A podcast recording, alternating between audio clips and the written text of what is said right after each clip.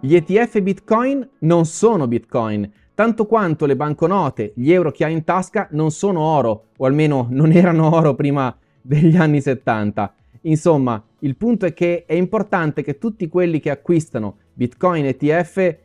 capiscano che non stanno veramente acquistando Bitcoin, ma un surrogato, un titolo finanziario che consente loro di esporsi alla volatilità e quindi potenzialmente ai benefici economici di Bitcoin, ma che Bitcoin è un'altra cosa. Non sono di quei massimalisti che pensa che il fatto che esistano oggi gli ETF Bitcoin sia un disastro per il mercato Bitcoin. Quello che sarà lo scopriremo solo vedendo cosa accadrà quando grandi flussi di denaro entreranno in questo mercato e quando inevitabilmente, almeno in teoria, grandi quantità di bitcoin verranno detenute da quei soggetti che stanno appunto rilasciando questi bitcoin cartacei, queste share di ETF bitcoin. Ma il punto è che credo che il mercato debba avere una sua evoluzione e penso che sia importante che le istituzioni in qualche modo partecipino per lo sviluppo di bitcoin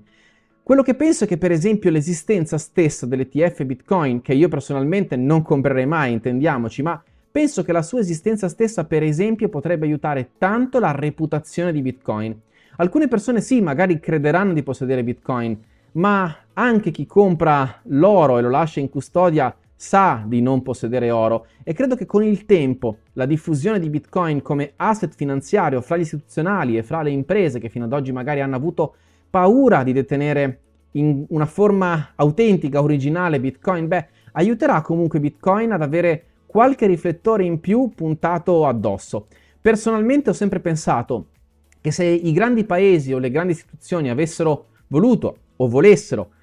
affossare Bitcoin, beh, ci sarebbero riuscite in qualche modo, magari non tecnicamente, ma dico a tutte quelle persone che ripetono spesso come mantra che non sono interessate al prezzo che se il prezzo di Bitcoin andasse a zero, beh, tutto quello che possiedono sostanzialmente non varrebbe più niente e forse non avrebbero più a quel punto nemmeno ragione di possedere Bitcoin. Non è vero? È un truismo, è una cosa piuttosto ovvia semplicemente da dire, ma questo ci aiuta a capire che Bitcoin deve, dal mio punto di vista, integrarsi nel tessuto della nostra società. Prima, magari reputazionalmente, poi con il tempo anche attraverso i pagamenti e gli esercenti, per cui sono una di quelle persone che avendo Bitcoin, possedendo i veri Bitcoin su un wallet non custodial o su Lightning, ci tiene ad usarli, a spenderli anche in quelle occasioni in cui può essere utile e personalmente, per esempio nelle mie consulenze individuali o nei miei corsi, accetto il pagamento in Bitcoin, perché penso che Bitcoin abbia delle caratteristiche uniche, che sia un esperimento unico nella storia dell'umanità.